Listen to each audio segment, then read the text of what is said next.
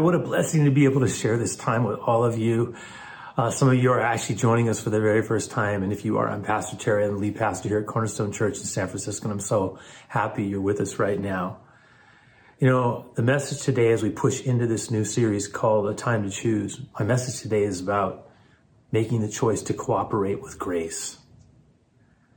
As I shared last week, when it comes to following Jesus and accepting the invitation of the Lord, the invitation to just go his way, we're all going to find ourselves from time to time faced with what I call fork in the road moments. Moments of decision. Moments when we have to, to decide, when we have to choose the way that we're going to go. That's not only something that happens when we first believe, when we first choose to receive Jesus as our Savior and follow that up by getting baptized and engaging in community, but it's something that becomes an ongoing part of our life as a follower of Jesus. I'm talking about those moments where we are driven inward and we're forced to share um, our thoughts with God and we're forced to search our hearts and to make a decision if we're going to surrender our will to Him, to surrender to grace. I'm talking about the call of God's relentless love, uh, the invitation, the commandment He gives us to take up our cross and follow Him daily. That's a choice we get to make. So, what I want to do right now is I want to turn to John 1, the first chapter of the Gospel of John, and I want to actually look at a description of some of the first moments of Jesus' public ministry. I want to engage a passage that's really familiar to many of us, but not everybody, and uh, allow it to take us into a place of, of deeper introspection. So let's just pray. Lord, I, I just ask for your blessing over your word right now. We want you to be near to us. We want you to be close to us. We want you to speak to us. You know what we need. You know the choices we need to make. And we just want to be open as much as we can to your words and your promptings. This is my prayer for all of us. In Jesus' name. So let's look at John 1, verse 35. It says, The next day, John, that would be John the Baptist, was standing with two of his disciples. And he looked at Jesus as he walked by. And he said, Behold, the Lamb of God. And the two disciples heard him say this, and they followed Jesus. Now, the first thing I want us to notice is that it was John who pointed these disciples to Jesus. And it got me thinking, wow, all of us have somebody or people in our lives who help point us to Jesus. None of us arrived here on our own someone showed us, pointed us to Jesus. For many of us, we will know who those people are, but there's a lot of people we'll never know who actually are more connected to us at a spiritual level than we'll ever, ever know. Some of us have had believing grandparents. I know I did. Um, that were so influential. Like my grandfather was so influential in my faith and my following Jesus and my ultimate decision to um, accept the responsibility of leading a church community that we now know as Cornerstone. And, you know, I, I, I wouldn't be anywhere close to where I am without his contribution, without the prayers, without the guidance, and without the support. But not just him, of a lot of people. you know, if I were making a list, I could I could think of so many people who helped point me to Jesus. Maybe you can do that as well. Maybe you had grandparents or parents or siblings or family members who you know prayed for you and were instrumental in you coming to Jesus. And for others of us, it, it may have been a, a oh, it may have been a coworker, right? It may have been a coworker or someone that we met when we when we were at uh, college or in high school, or a friend that um, we grew up with, or a or a pastor, or a teacher or some combination of, of a number of different people. I mean, I don't know all the people who are connected to your faith story and your faith journey. I just know that we're not self made. None of us get to Jesus on our own. Someone else is a part of that. And even now, there might be people coming to your mind who you're thinking, wow, they've, they were such an essential, important part of helping me find Jesus.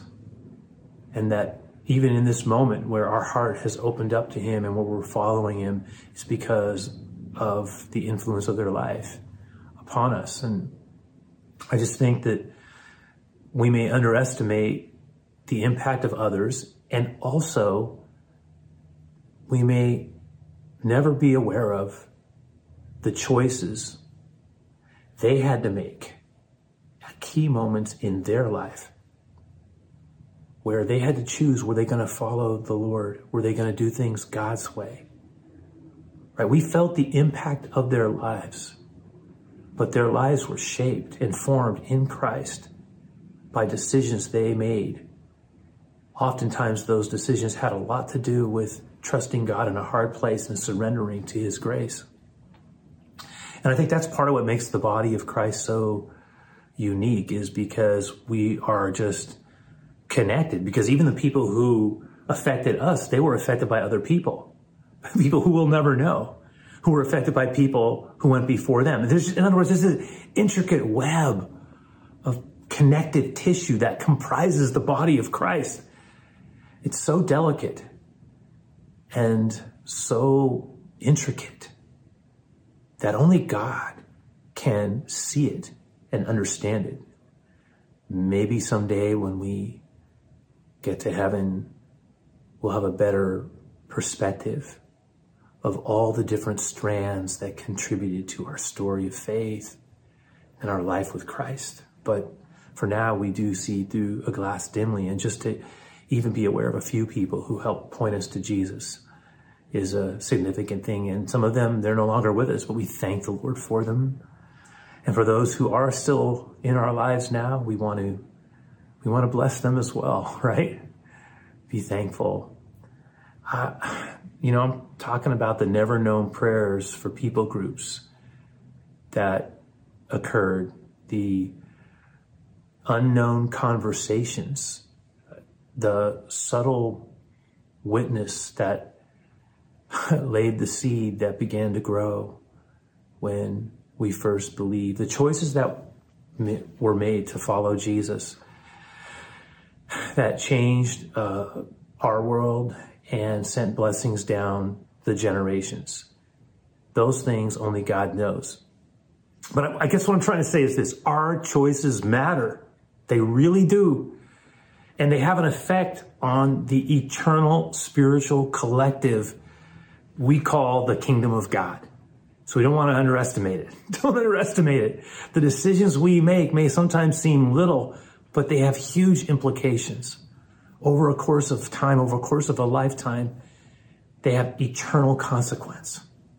Back to verse 38 of John 1. Jesus turned, because remember, John the Baptist had pointed these disciples to Jesus. Jesus turned and he saw them following and he said to them, What are you seeking?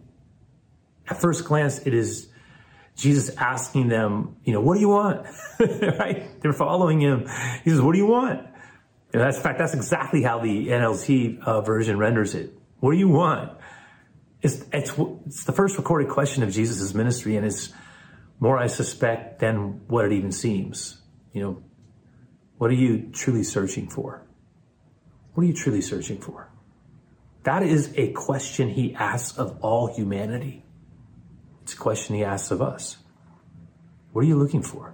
What are you really searching for? What do you want? It's the supreme question, isn't it? At the core, this question plunges us inward. It invites us to connect the dots of what really matters in our life. We live in a culture and a time that offers us gratification apart from meaning. And it, what it does is it just leaves us empty and anxious. It does. It, it uh, in worst case, it, it, leaves us addicted and unfulfilled. And I, I, just, but Jesus, He offers us satisfaction with meaning. So I just, I think I want to just say that one more time. Our culture offers us gratification without meaning, but Jesus offers us satisfaction with meaning. There's a huge difference, right? And, but anyway, I don't think, I don't think the disciples or the ones who had started to follow Jesus uh, were processing that question at that level. I mean, their first reason for pursuing Jesus and following him was because someone they trusted, there it is again, someone they trusted had declared that that was the Messiah. Someone they trusted pointed them to Jesus, and because of that, they decided to follow him. John had declared him to be the Lamb of God. That had messianic implications. And so, you know, if they held John in high esteem, and if John said it, then they believed it. So, practically speaking, the question was essentially by Jesus to them, why are you following me? Do you really understand what John meant? Do you know who I am, what I have come to do? They look at their response, right?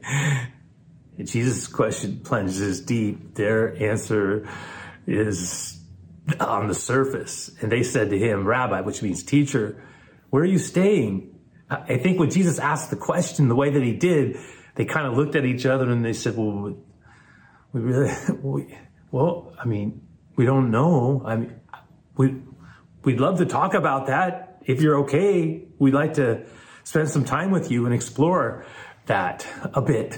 and Jesus said to them, verse 39, and he said to them, come and you will see. And by the way, that's an invitation he makes to all of us. Come and you will see. Remember, we must choose to accept the Lord's invitation, though. This is really important. The Lord won't, won't force us. Uh, we must choose. He won't force us. That's, by the way, true for salvation, and that's true for formation. That's true for accepting Jesus. The Lord's not going to make us do it. Love doesn't force its way. Love opens up that opportunity, but we must choose to love. Love forced isn't really love at all. It, it's just compliance. Uh, it, it has to be a choice we make, something we give out of our own volition. But that's, but it's also true for our formation. God's not going to force us to grow. That's what I'm saying right now. He's not going to force us to be a committed follower. He's not going to force us to become a mature believer who's acquainting themselves with His Word and staying close to His presence and working through uh, sin and struggle and contradictions and stuff of our past. Like God's not going to force us to live in community. He's going to invite us into that because that's where we're going to be formed as His disciple. But it's a choice we get to make. We make, we get to decide how deep our roots are going to go. That's what I'm saying. We get to decide if we're going to be a surface level follower of Jesus or if we're really going to commit ourselves to him. And it says that they, they came to where he was staying. Look at it. And it says that they stayed with him that day for it was about the 10th hour. We would say it was 4 p.m. That's what we're told. That's the 10th hour. So they actually took Jesus' invitation uh, and they accepted it and they talked with him for a long time. Several hours elapsed in this unrecorded interview and exchange. but the conclusion was clear. I mean, for Andrew, he, who we'll find out one of those disciples was Andrew, he left convinced that Jesus was the Messiah. For him, there was no question. After that interaction with Jesus, there was no question in Andrew's mind that Jesus was the Messiah that John the Baptist had pointed them to the one. And he was going to change everything. Now, he didn't know what that all meant, but he believed. And he did what a lot of times we do when we're on fire with the things of God. He felt compelled to share with the people he loved. And he knew that his brother, you're going to know, you know, Andrew's brother was Peter. He knew Simon Peter, right? He knew that his brother also was seeking and cared deeply about uh, the teachings and the promise of Messiah. And so we're told in verse 40 that one of the two who heard John speak and followed Jesus was Andrew, Simon Peter's brother. And he first found his own brother Simon. So the first person he went to was Simon, his brother. And he said these words We have found the Messiah, which means Christ. Now, how that conversation went, we can only imagine, but ah, oh, I mean, I, perhaps Peter said, Yeah, I bet you have. No, I mean it. We talked to him. John even said it. You've got to come meet him. Verse 42, he brought him to Jesus. I think Simon went there with some degree of expectation, but if we know anything about him, he probably went in guarded, careful. No one's going to deceive him. We'll see. I'll make my mind up if he's really Messiah. Get that. And so he brought him to Jesus. Jesus looked at him and, and so this is the first, look at this first exchange, because the first exchange is significant, right? That first moment of interaction between Jesus and Simon Peter. Before Peter can even say a word, Jesus says to him, You are Simon, son of John. You shall be called Cephas, which means Peter. Up until that point, that wasn't his name. The, but that's the name Jesus gave him. So the first thing we're told that Jesus did was look at him. Look at that. Jesus looked at him. And by the way, that's the same word in the Greek that is used when Jesus looks at Peter in the judgment hall after Peter's denial, which would have been the low point in his life. But the word, it's the same word, looked. And that word indicates the look of penetration and intensity. It's, it's not a, a casual glance. It's, it's not something that's just courteous or somewhat attentive, like, oh, you know, there you are. Who, you know, I stood. No, it's the look of knowledge and deep, uh, that's, that's a deep familiarity.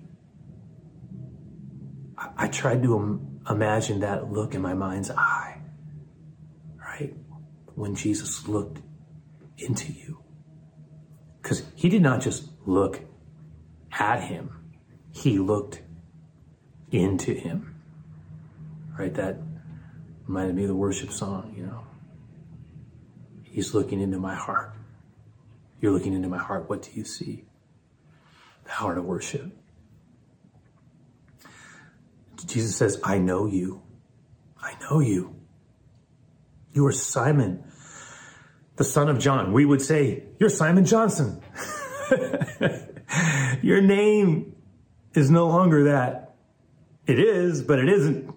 I'm calling you Cephas, which in the Aramaic hmm, means stone, but in the Greek, it, it's Petros. There it is, Peter. I'm giving you a new name. Your name is now Peter. You know, it's been said that the most remarkable thing about that moment, in light of the kind of man that, that Peter was, was that he was silent. seemingly stunned by the greeting. Because Jesus did two things, right? One, he changed his name. That'd be like a parent naming a newborn. Gave him a new name. I'm giving you a new name. And then he did something, but it, it was more than that. He called him the name. He called him something he knew he was not. All that that name implied. You're a rock. A person of true stability and reliability that can be built upon. and I think Peter thought just must have caught him so off guard. Rock, Peter. Tommy Peter.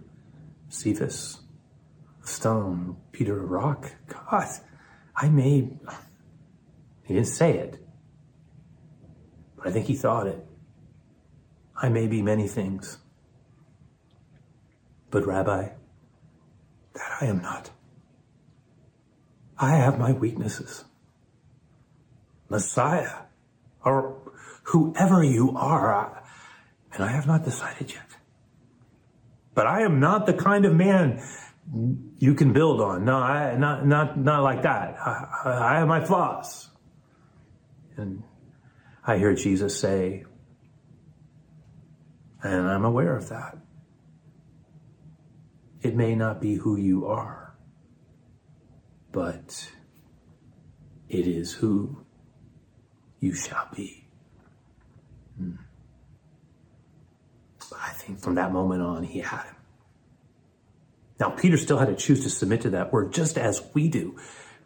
Listen to me. There, there are things the Lord would say to us about what we can become with his help that we must still choose to receive and believe and then you know in our own way act upon some of us like we we that we begin to live out of the conviction that this is what we can become now some of us have a hard time believing we can prevail and overcome some of our, I'm going to use this word in a, in a more generic way, our, our demons, our, our struggles, our, some, some of them are really hard.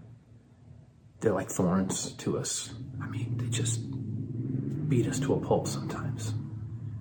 And these areas, sometimes connected to wounds of our past, self inflicted, things that we've allowed ourselves to engage in, thinking patterns that we've given place to far too long. That a lot of those things we feel like, well, Lord, I, I mean, they, they, they, I mean, I'm, I'm gonna get to heaven and I'm gonna follow you, but I, I'm, I can't become that for other people. You know, in Peter's case, I can't become a rock. I just, I just want to, I just want to follow you, but I, I can't become that kind of a person. Yeah. And you know, later on, I mean, and you're going to watch throughout the Gospels, God, you know, the Lord is just going to keep working on Peter, even through his failure. In fact, I think that failure becomes both the lowest point and then the the elevator point in his life to bringing him to his his real place of breakthrough that occurs on the day of Pentecost. But it's out of the humility of that brokenness that I think Peter becomes a new man. But that's a whole nother story. But I, I look at that and I think about Jesus and how he looked at Simon, and I think about how the Lord looks at us. Now he gives us, in a way, a word for our lives, and maybe for a season of our lives. But is that not his method to look into us? Maybe he's looking into you right now. And to bring things to life that we did not think were possible, right? That's what he does. To say that if we will choose to yield and follow him, that this is what we can become by growth and grace. That you are a beloved daughter in Christ Jesus who can become all that he died and rose for you to be and all that he speaks over you the goodness and the love of God, the grace of God, that you, uh, oh man of God, you become the one that the Lord has created you to be, even in spite of flaws or or those past things that would hinder, right? Those sins and weights that does so easily beset. We spoke about in last week's message.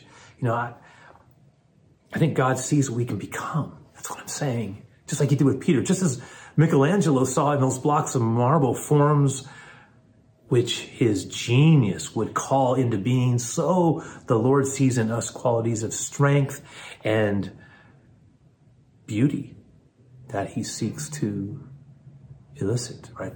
Pull out. In the end, though, you and I, we must make the choice, loved ones. You and I, we must make the choice to cooperate with grace. I must make that choice to cooperate with grace, a grace that is stronger than what I lack. The Lord will always call us beyond where we think we can go without Him, right? Like, or if I would put it another way, the Lord always is going to challenge us to believe Him for the incredible things that He wants to do in us. And sometimes those things may seem small and unnoticed by others, but we know that that's a miracle. Other times it's just something that's known and obvious, and we just lift up our hands and say, God, surely you have done this. But we will often be asked to believe, to choose to believe, as Simon was being asked to do in that moment, that we can become more than we think possible with his his strength, His help, His love at work in our lives. You know, Simon's journey to becoming Peter would take time. It didn't happen all at once. It would be filled, I think this is really helpful for you and me. It would be filled with ups, it would be filled with downs.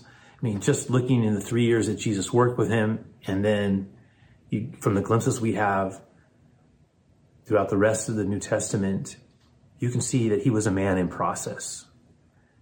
That there were times of incredible failure and self disappointment, but there were also moments of profound, uh, you know, expressions of, of faith and and moments of, of great, I would say, positive, conquering uh, you know, stepping up moments in the life of Peter. And so you combine all that and you realize, wow, we're, we're all, there's going to be times where we're going to do really well.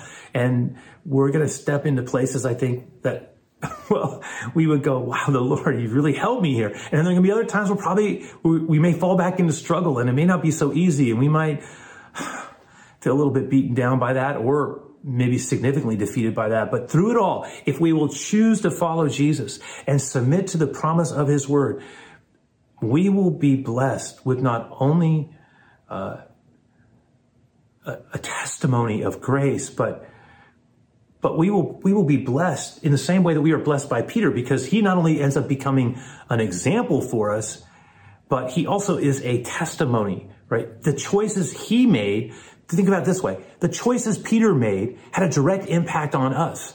And in the same way, the choices that we make, the good ones, right? They're going to have a direct impact on others as well. Do you see how it's all tied together? So I just ask that the Lord would just continue to work in our lives and that we would keep surrendering to his grace I mean, that's the, that's the invitation we've been given. He's called words over our lives. I hope we see that. I hope we see the potential to do good for God in this season of our life that we're now in that, that the Lord has for us.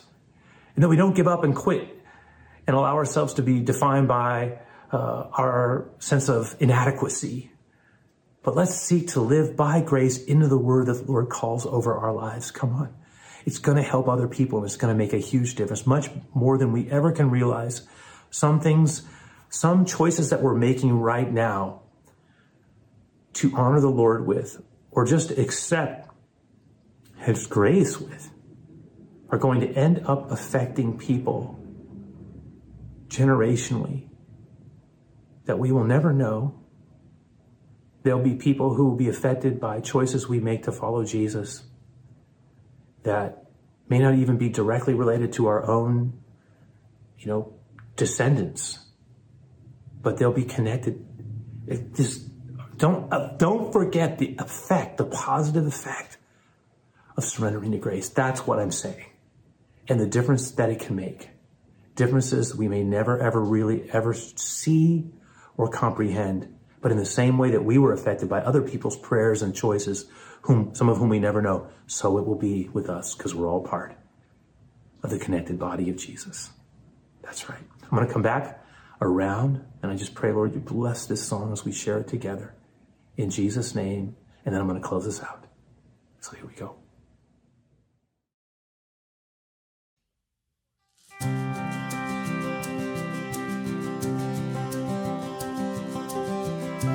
I could just sit, I could just sit and wait for all your goodness, hope to feel your presence. And I could just stay, I could just stay right where I am and hope to feel you, hope to feel something again.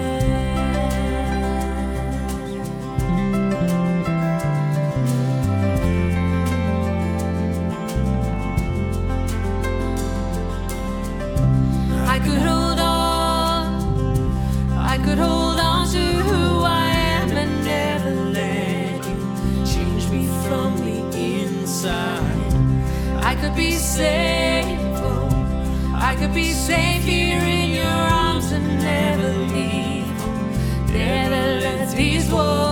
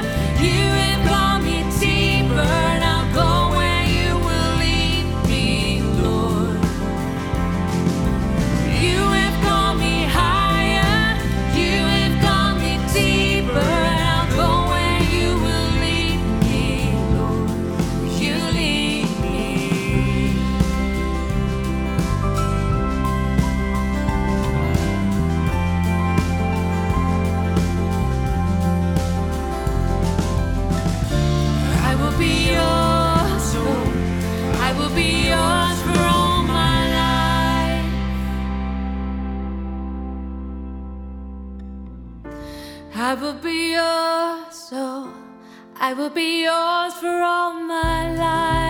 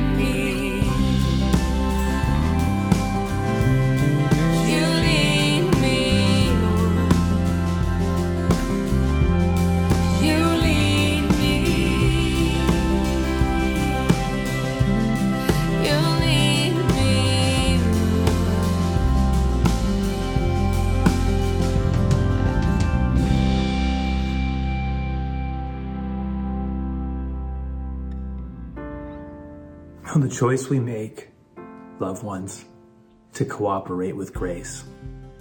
You know, the Lord doesn't ask us to do this on our own. It's not like He says, go do that, go honor me, go become that person I said you're supposed to become. No, He doesn't. Yes, it's true.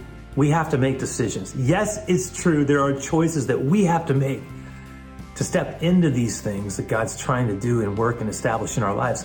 But in the end, it's still about the Lord at work in us. It's still about the Lord helping us. There are going to be times where He's going to lift us up. There are going to be times where we're going to need His help. There are going to be times we're going to need His forgiveness and His love. And that's okay. Because He's called us by name, He's called you by name. And for those of us who have accepted His name over our lives, let's live as His beloved sons and daughters. Let's commit ourselves to being formed as His disciples. And, and if you've never, ever really actually said, Lord, I want to not only accept you as my Savior, but I want to follow you as my Lord, then I want to encourage you to do that. If you've never been baptized, I want you to let us know because we want to help you follow Jesus better. That's what we exist for as a church. So Keep that in mind. But my prayer for all of you and myself too is that we would stay in love with the Lord, that we would choose to follow Him, and that we would surrender always to His grace. Yeah, Lord, let that be so. In Jesus' name.